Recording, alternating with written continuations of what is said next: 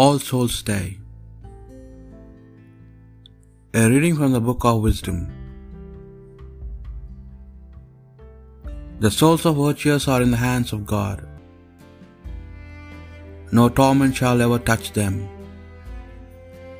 In the eyes of the unwise they did appear to die.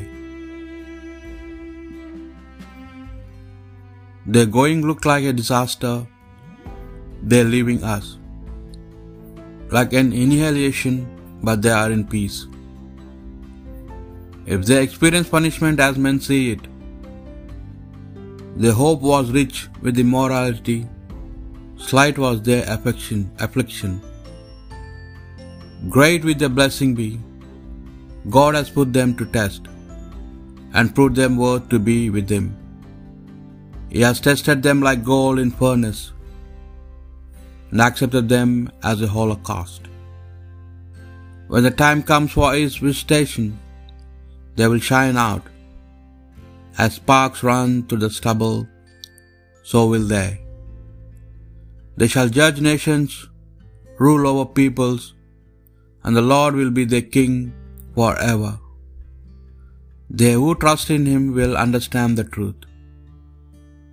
Those who are faithful will live with Him in love, for grace and mercy awaits those He has chosen. The word of the Lord. The Lord is my shepherd; there is nothing I shall want. The Lord is my shepherd; there is nothing I shall want.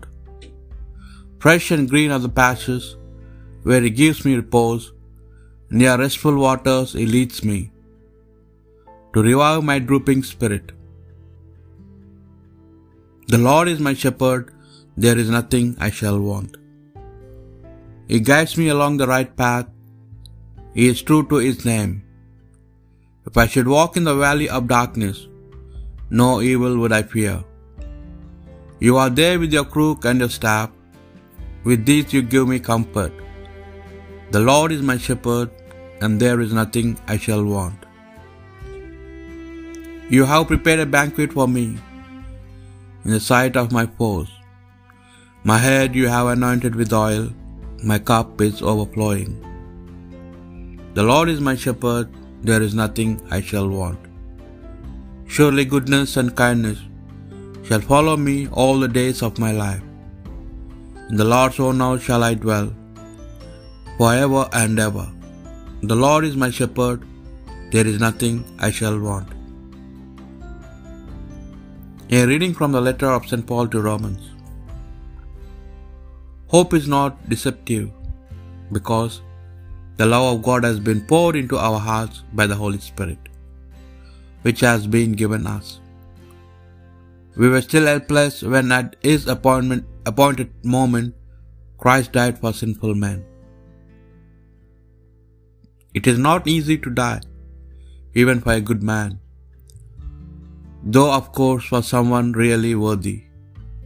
A man might be prepared to die, but what proves that God loves us is that Christ died for us while we were still sinners.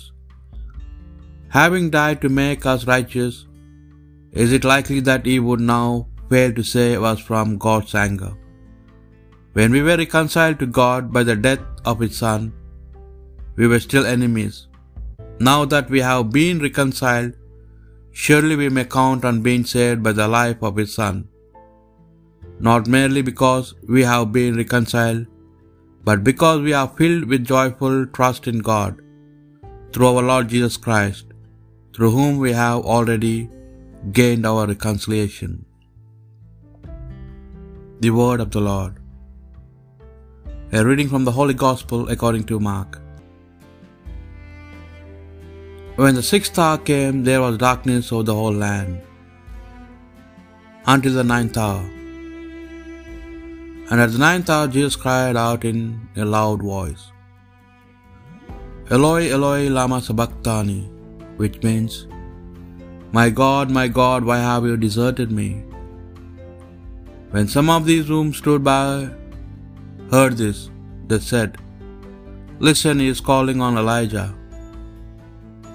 Someone ran and soaked a sponge in a vinegar and putting it on a reed, gave it him to drink, saying, "Wait and see if Elijah will come to take him down." But Jesus gave a loud cry and breathed his last. And the veil of the temple was torn in two from top to bottom. The centurion who was standing in front of him had seen how he had died, and he said, "In truth, this man was the Son of God." When the Sabbath was over, Mary of Magdala, Mary, the mother of James and Salome, bought spices with which to go and anoint him. And very early in the morning, on the first day of the week, they went to the tomb. Just as the sun was rising, they had been saying to one another, "Who will roll away the stone for us from the entrance to the tomb?" But they could see that the stone, which was very big, had already been rolled back. On entering the tomb, they saw a young man in a white robe, seated on the right-hand side, and they were struck with amazement. But he said to them, "There is no need to fall alarm. You are looking for Jesus of Nazareth, who was crucified. He has risen. He is not here. See, here is the place where they laid him." The Gospel of the Lord.